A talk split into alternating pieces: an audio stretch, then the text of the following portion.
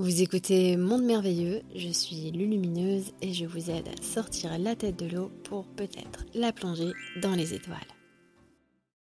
Qu'est-ce que les groupes sanguins viennent dire de nous, les humains? Pourquoi en existe-t-il plusieurs?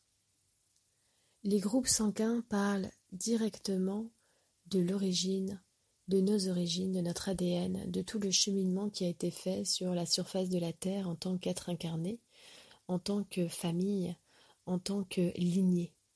Alors elle compose une grande partie de notre inconscient pour beaucoup, et petit à petit pour l'être qui s'éveille à lui-même, s'éveille à la conscience, elles vont devenir des balises, elles vont devenir des réponses, et elles sont là aussi pour lui donner certaines qualités. Alors ces groupes sanguins sont en fait le reflet de notre histoire humaine, de l'histoire de notre humanité, de cette civilisation, mais aussi des autres civilisations, parce qu'elles composent aussi aujourd'hui ce qui est notre groupe sanguin, ce qui compose tout ce qui tout ce que le sang porte en fait, tout ce que le sang vient libérer en nous, tout ce que le sang permet. C'est toute l'origine finalement de l'histoire de notre planète.